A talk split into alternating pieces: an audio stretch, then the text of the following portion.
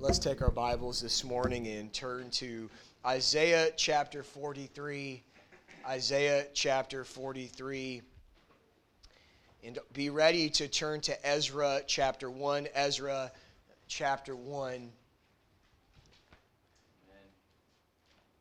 All through the Word of God, the Bible talks about the importance of unity and being of one accord. And from the Old Testament to the New Testament, one of the ways in which that was expressed in times when the word was articulated is oftentimes the men, the, the heads of their home, as, as whether it was the priest or Moses or the preacher would be preaching, there would be the resounding amen, meaning I agree.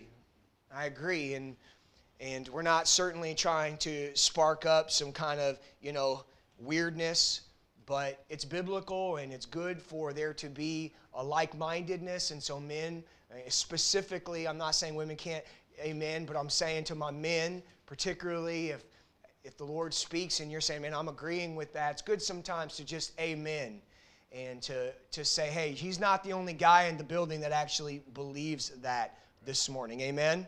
Amen. amen. Good. All right. Isaiah chapter 43. I pray I'm not the only one in the building uh, that believes that. Isaiah 43. We're going to look at two, th- couple verses. We are in our last, this is the last message for sure in the series on new streams. I believe this is the right way uh, to end this series. Isaiah 43, verse 14, the Bible says, Thus saith the Lord, your Redeemer, the Holy One of Israel, For your sake I have sent to Babylon and have brought down all their nobles, the Chaldeans, whose cry is in the ships. Notice verse 5. Fear not, I am with thee. I will bring thy seed from the east and gather thee from the west. I will say to the north, Give up, and to the south, Keep not back. Bring my sons from far and my daughters from the ends of the earth. Want to preach on this subject with the Lord's help this morning the choice for new streams. The choice for new streams. Let's pray. Father, bless now the preaching of your word. I pray that you would confront us with the choice and help us as individuals and as a collective to make the right one. Bless our time, we pray in Jesus' name. And all of God's people said, Amen. Thank you. May be seated. In verse 14, God makes a shocking prophecy, but almost but says it as though it's already been done. Because when God, when God says something's going to be done, it already is done in that sense.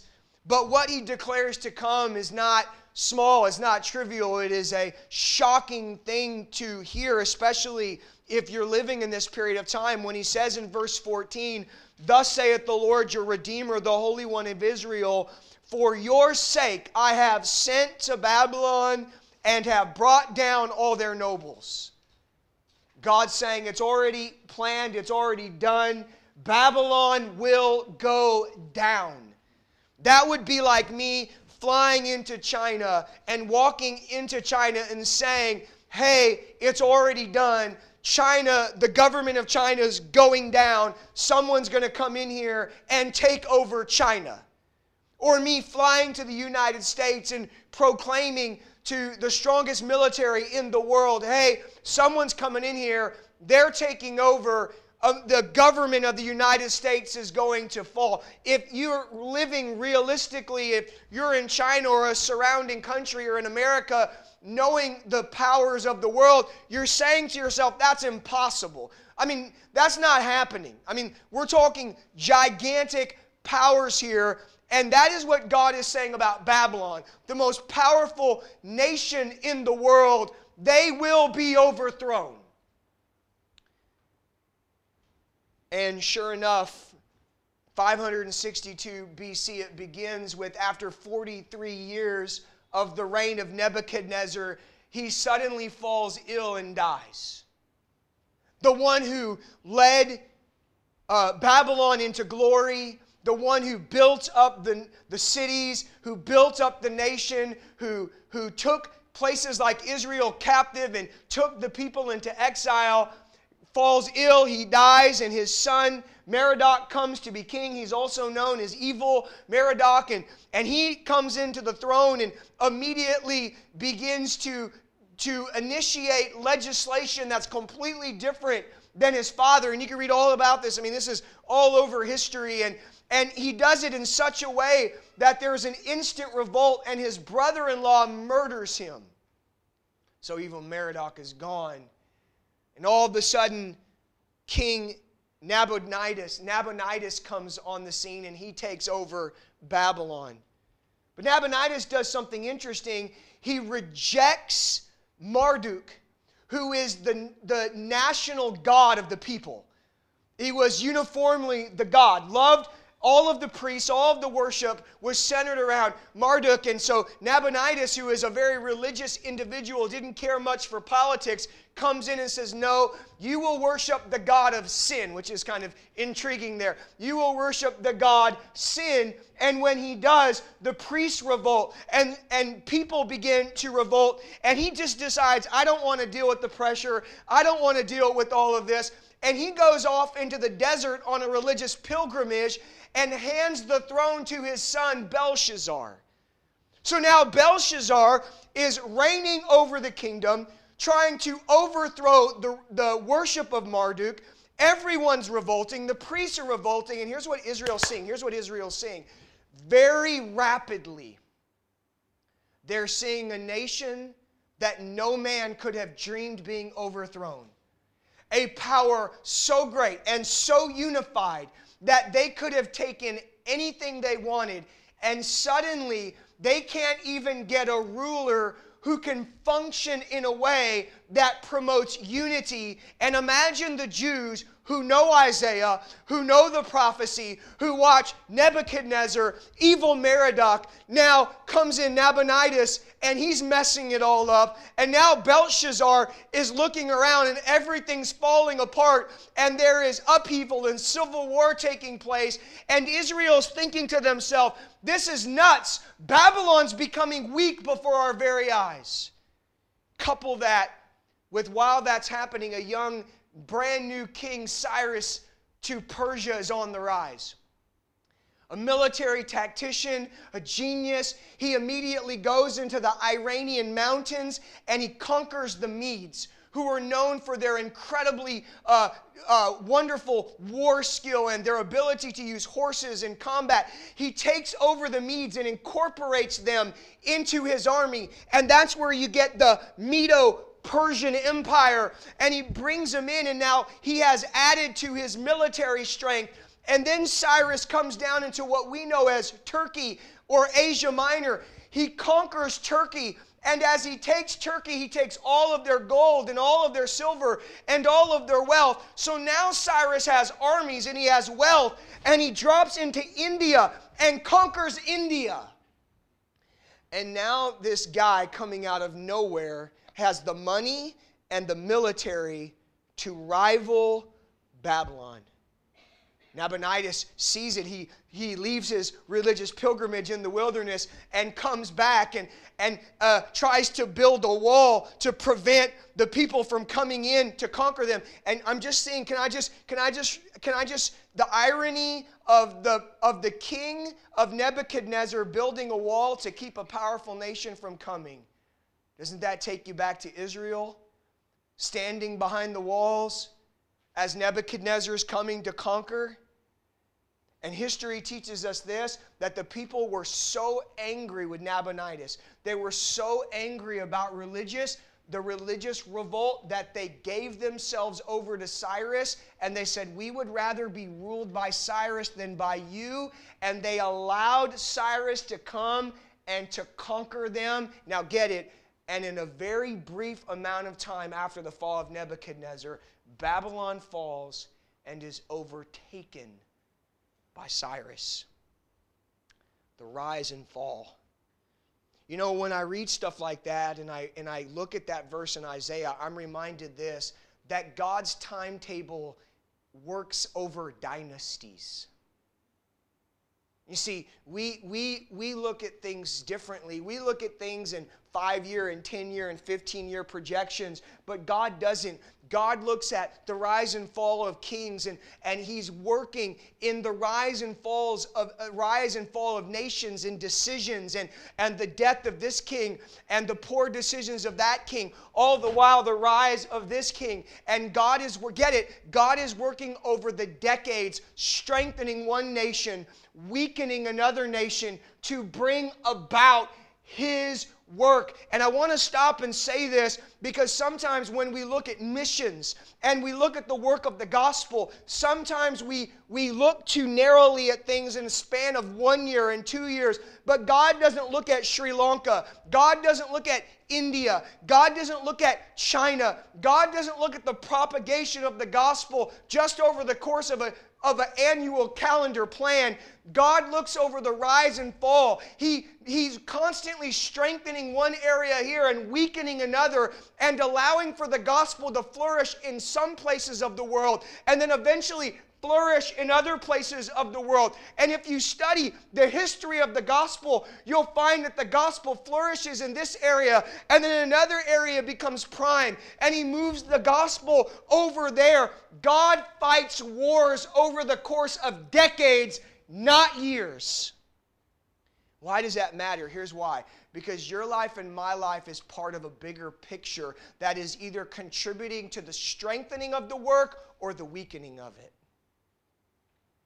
You see, sometimes we look at our life and we look at our church and we might say, well, we only have X amount of people and we're only doing X amount of things. But here's what we have to understand that when God looks at Colombo Bible Baptist Church and He looks at you and me, He's not just looking at us in this time, He is working and building us for 30 years down the road. And He's working in other scenes in Sri Lanka to make this place open and that place open. And He's weakening things and building things. And your life is either part participating in growing the gospel here or weakening the gospel here. And what we have to remember is this is that we should never get overwhelmed by the Babylon of today. We should participate to be a part of the fall of Babylon tomorrow. And what are we doing as a church now so that in 10, 12, 15, 20 years, when God has things exactly where He wants them, that, the, that everything is in position for the country to be given the gospel in a great and mighty way. Sometimes, listen to me, sometimes a decision isn't about just here and now. It's about where will what will my life contribute to in the rise of a Persia or in the fall and in the fall of a Babylon. And you should ask yourself this question as God is working in our country, which He is whether it's towards 110 nationals or 310 nationals. Is your life contributing to that? Or is your life taking away from that? And all of us should be seeking to be a part of the work of seeing the gospel move forward. So Babylon falls. But that's not all God said would happen. But that's a miracle right there. God said Babylon's going to fall, Babylon falls. But that's not all God said would happen. Look in verse 5. Fear not, for I am with thee. I will bring thy seed from the east and gather thee from the west. I will say to the north, Give up, and to the south, Keep not back. Bring my sons from afar. So he says this not only is Babylon going to fall, but the power that takes Babylon is going to send Israel back. Now let's just think about this logically. What king that is so ambitious to build his kingdom, he's willing to attack Babylon, is going to be willing to release hundreds of thousands of free labor to go back to their country? Like, who does that? You just took over Babylon. You have now you have an entire nation that you can use at your disposal to build and to do more. Men, listen, conquerors typically aren't about being benevolent. They are typically about utilizing resources to build their own personal kingdom. And yet, some young, ambitious king who just expended himself taking the kingdom is just going to say, All right, go on back home. Let me read to you the cover of National Geographic magazine. Who was Cyrus the Great? Cyrus went down in history as one of the most benevolent conquerors of all time, allowing his subjects to live and to worship as they please. The benevolent nature of Cyrus is straight out of National Geographic, not an independent Baptist publication. The benevolent nature of Cyrus's reign took many forms.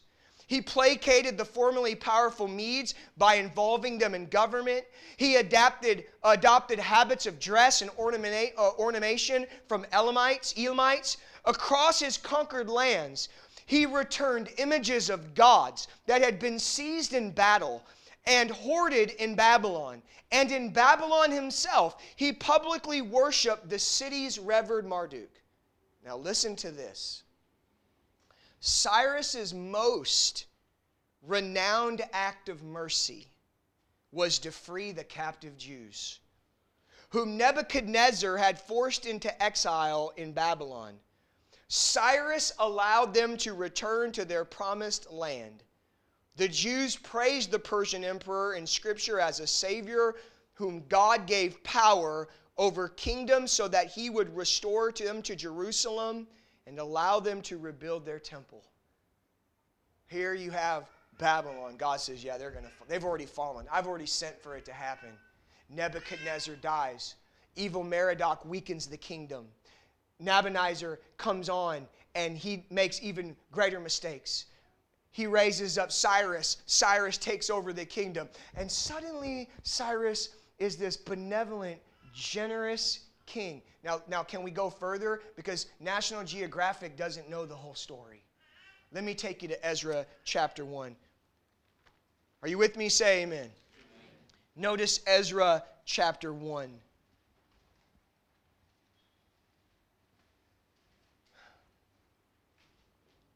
Now you've heard the you've heard the secular historical view.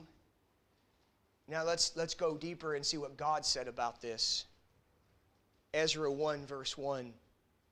Now in the first year of Cyrus king of Persia that the word of the Lord by the mouth of Jeremiah might be fulfilled, the Lord stored up the spirit of Cyrus, king of Persia, that he made a proclamation throughout all his kingdom and put it also in writing.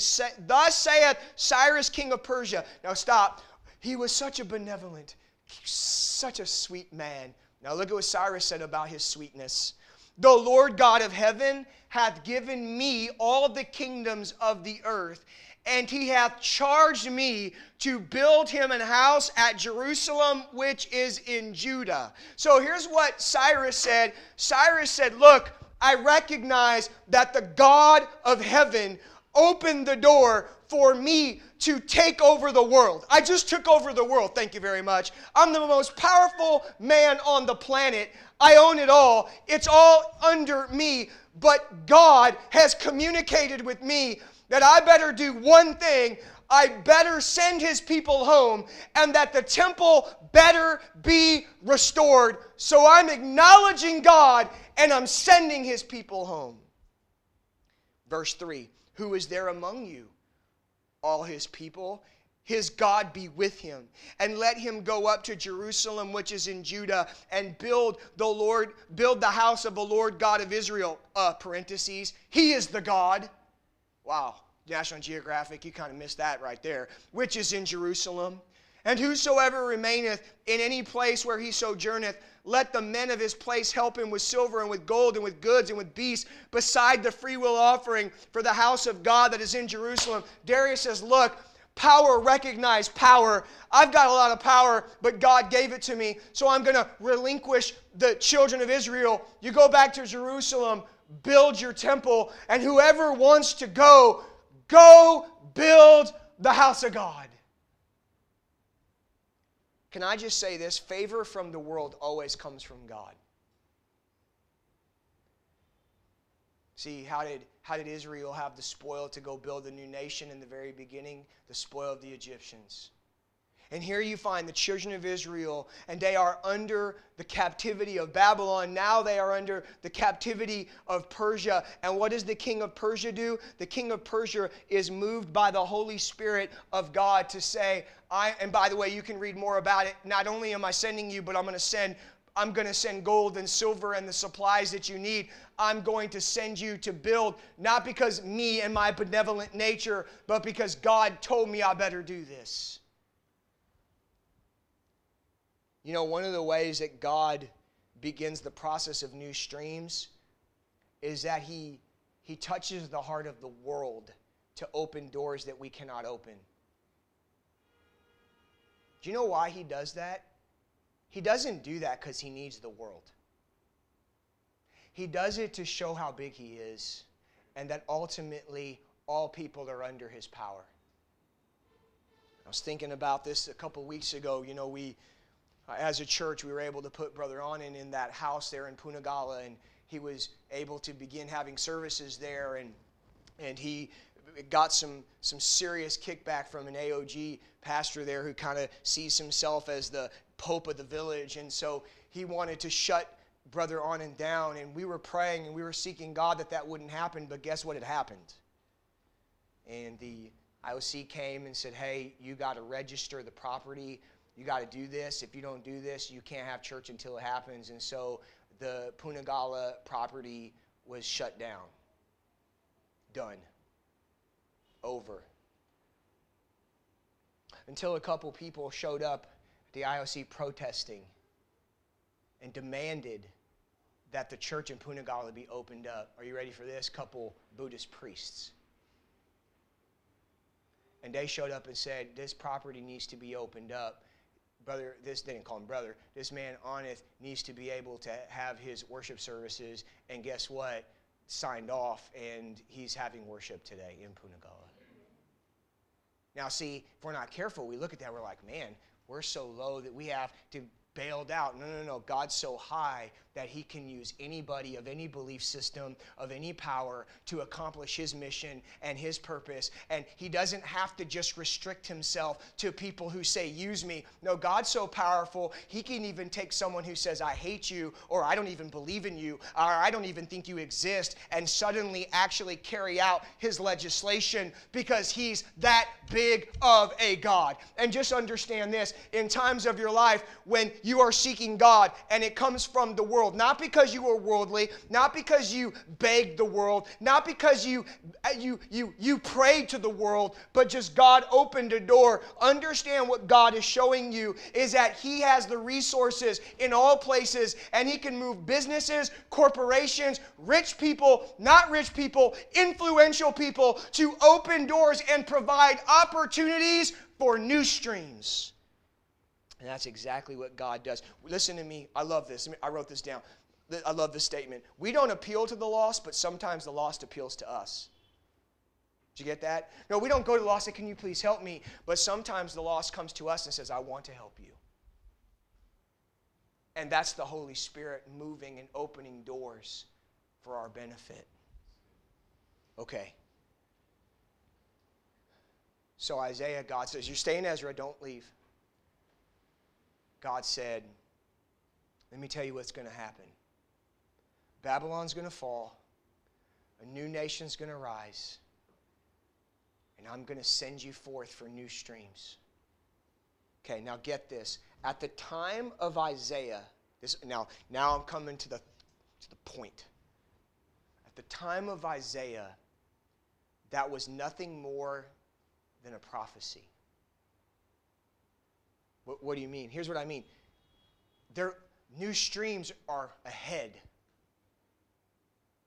Like they're meeting together in the synagogue and they're talking about one day God's going to do this, and one day God's going to do that. And one day the opportunity for new streams are going to come, and, and provision and blessing and a, and a second exodus, if you will. One day, everything that God had said about new streams was the future. In other words, here's what that means it required and demanded no decision. So they could talk about it, they could sing about it, they could have taken our theme chorus and did it in the synagogue if they wanted, and it would have been great, and they would have enjoyed it, and it would have been wonderful, but it would have required no decision because they were still under Babylon. But in verse 3, it goes from a prophecy to a different stage. Who is there among you? Of all his people, his God be with him, and let him go up to Jerusalem, which is in Judah, and build the house of the Lord God of Israel. He is the God which is in Jerusalem. New streams went from a prophecy to a reality. And now the change went from this coming to the synagogue saying, Oh, we pray for the day that Babylon will fall. Oh, we pray for the day that there will be said, Come, my daughters and sons from the north and from the south. Oh, we pray. No, no, no. All of a sudden, the decree has come, and the sons and daughters can come and go and, and get it. Now they are confronted with the choice for new streams.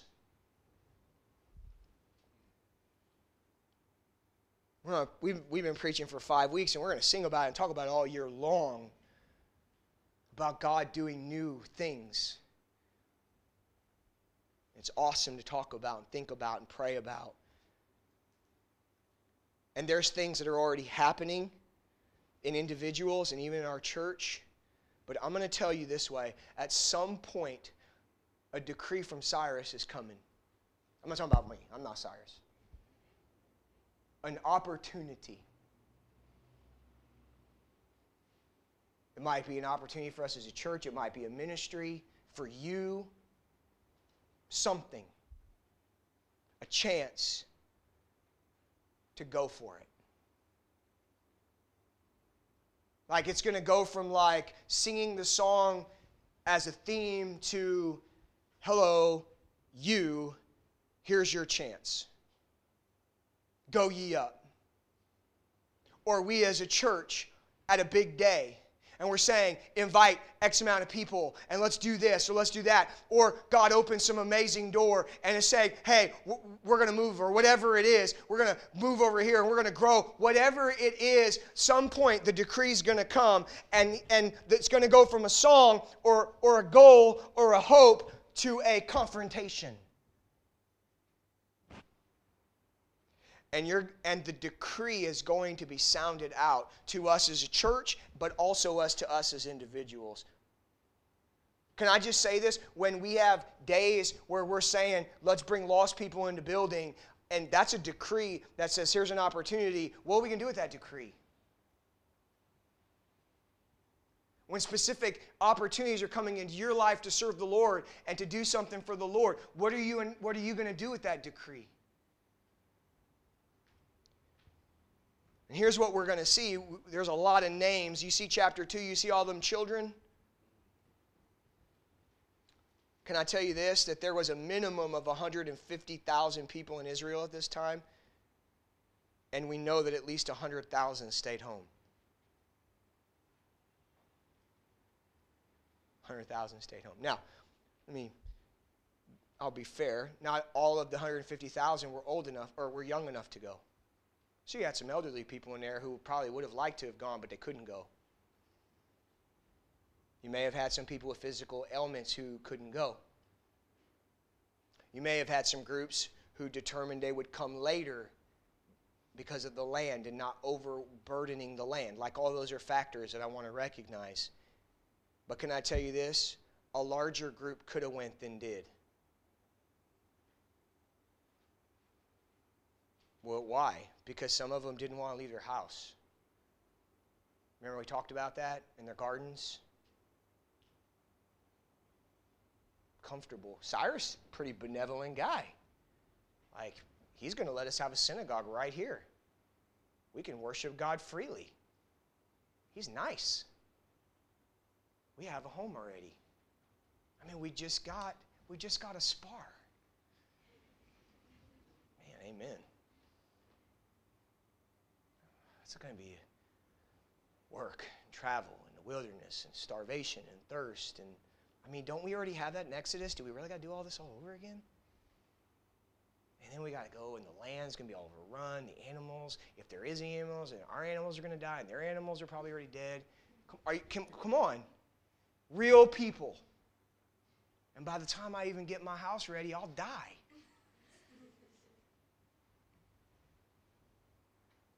100,000, get it, 100,000 aren't in this list. They're not here. I love verse 8. Leadership went. Even those did Cyrus, king of Persia, bring forth by the hand of Mithredath the, the treasurer and numbered them unto Sheshbazzar, the prince of Judah. So Sheshbazzar says, I'll lead, I'll be the prince, let's go. Verse 5 Then rose up the chief of the fathers of Judah and Benjamin, and the priests and the Levites, with all them whose spirit of God had raised up to go to build the house of the Lord, which is in Jerusalem. The Levites and those involved with the worship said, Man, let's go back. Let's get this temple. Let's, let's get the sacrifice going. Let's get the festivals going. Come on. We've been missing this. We've been longing for this. Let's rebuild the temple. They said, Sign me up. Let's go. The leadership are all ready. And then, chapter 2, verse 64. You get you go down this whole list. The whole congregation together was 40 and 2,003 and 303 score. 42,360 uh, say, We're gonna go.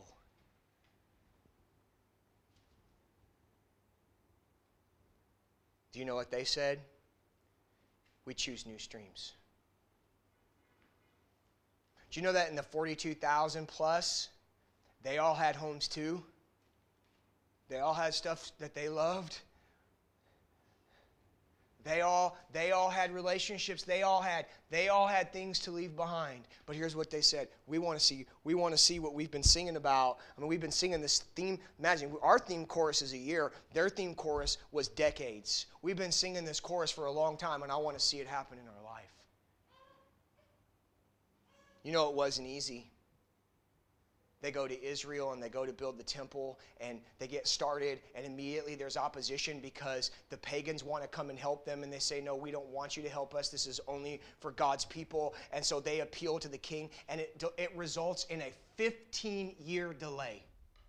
15 years they're waiting for the, they're in Israel and they're waiting for permission to build the temple. But I want you to notice Ezra chapter 6 and notice, notice 6:15.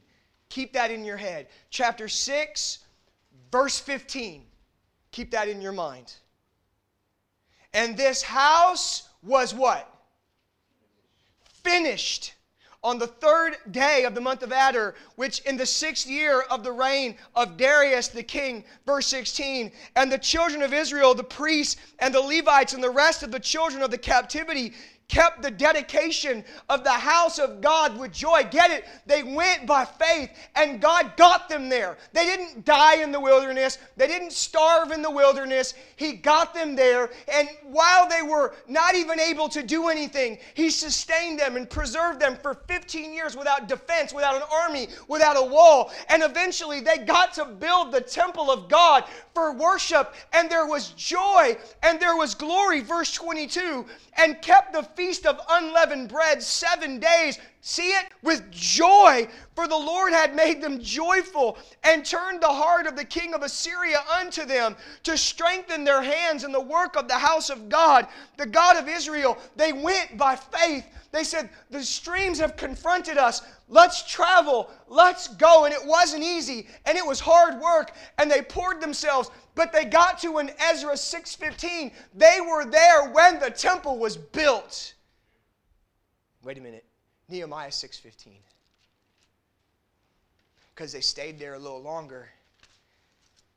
More people came because now they got the temple, but they got to protect themselves. They got to, they've got to, they've got to preserve themselves. They've got to protect themselves. They got to have a wall. And so you can read Nehemiah. They're trying to build a wall, and everyone's against them, and they're having all kinds of issues, and they're literally building the wall while they have their swords right there, and and they're having to watch the gates and and all these different things. And you come to Nehemiah six fifteen, and it says, "So the wall was what."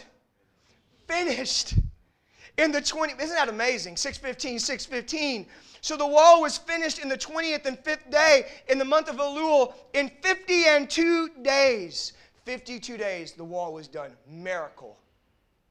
Verse 16 and the children of israel the priests and the levites and the rest of the children of the captivity kept the dedication of this house of god with joy.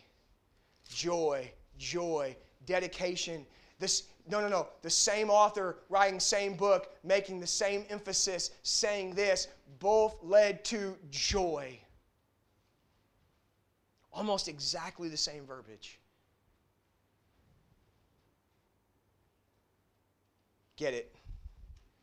That list in chapter 2, the children of, the children of, the children of. If I wanted to be really mean, I'd call someone to preach that passage and read that whole passage. That's a lot of names.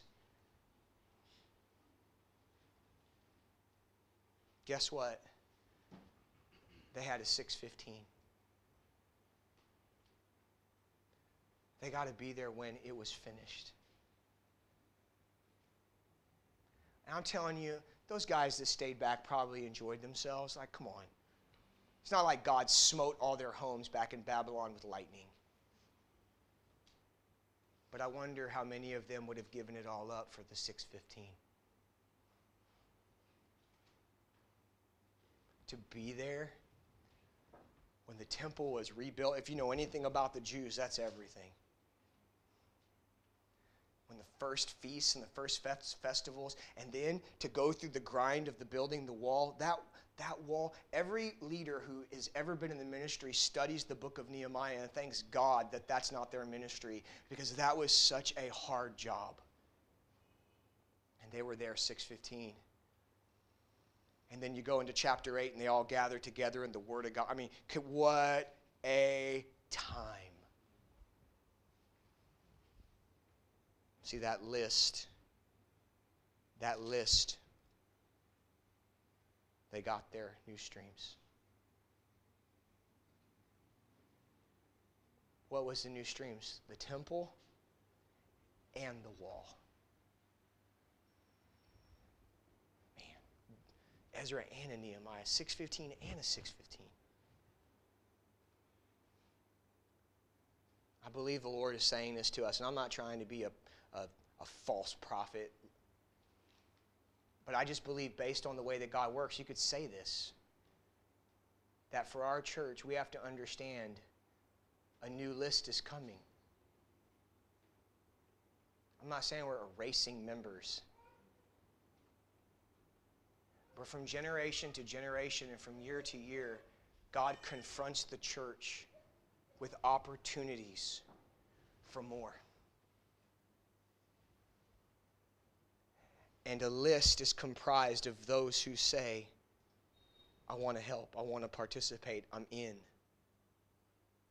And I'm thankful that, that our names aren't like these names. I can say every name in this building today. But a new list is coming. And just because you're a member doesn't mean you get on the list. He didn't name the 150,000. He named the 42,300 people that went and only those who decide to be a part. And I'm not talking about just this little ministry over here or this little, I hear this word clique, makes me want to throw up because that's not what we have. We have a variety of ministries. A ministry is not a clique. If you have a ministry, that's not a clique. It's just a ministry. You can't involve everyone in every ministry, but everyone should be involved in a ministry. Amen. And as the church has opportunities, we as a church decide on special days, special events, when He opens some doors and some Persian king opens a door that I don't even know what's coming, but I know God's going to move. Are we and who is going to sign up and move forward? And here's what I know a new story is always being written, and thus a 615 is, being com- is coming.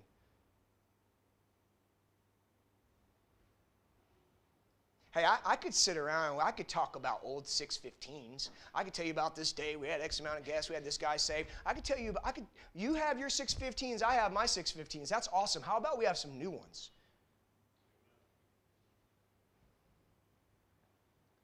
But only those, the 42,300, get to really know the 615.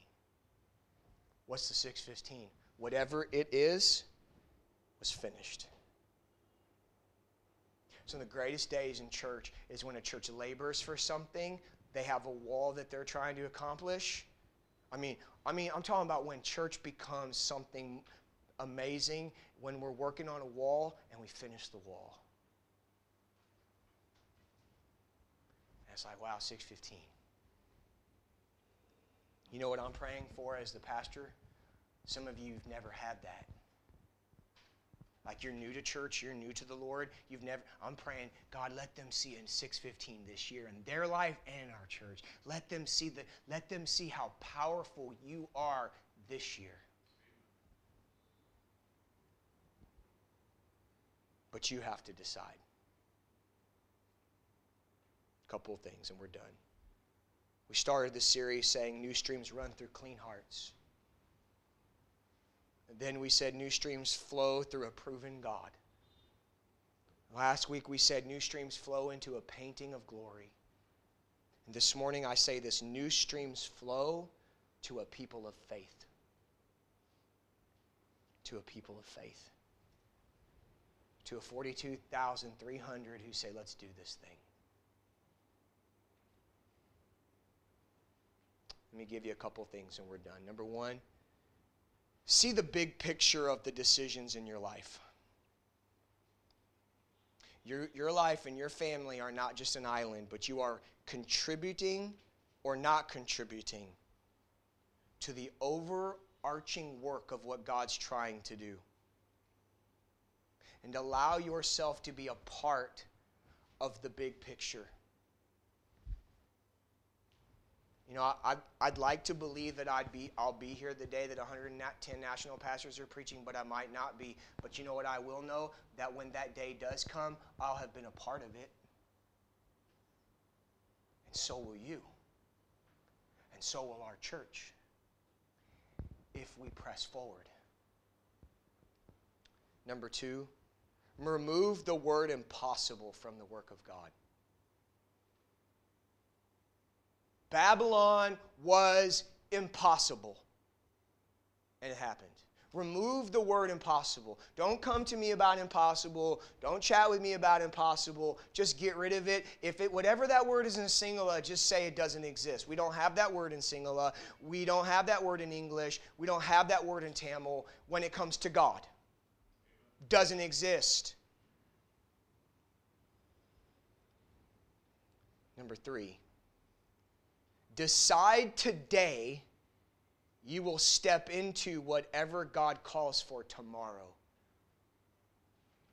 Decide today you will step into whatever God calls for tomorrow. What am I saying? Go ahead and determine today that when that decree comes tomorrow, that you're ready to move. You, you got your bags packed mentally. You're ready to follow the Lord. You, whether it's a ministry for you, whether it's getting into work for you, whether it's our church having opportunities, whatever it is, just decide today that whatever God calls for tomorrow, you're already ready. You're leaving the vineyard. You're ready to go.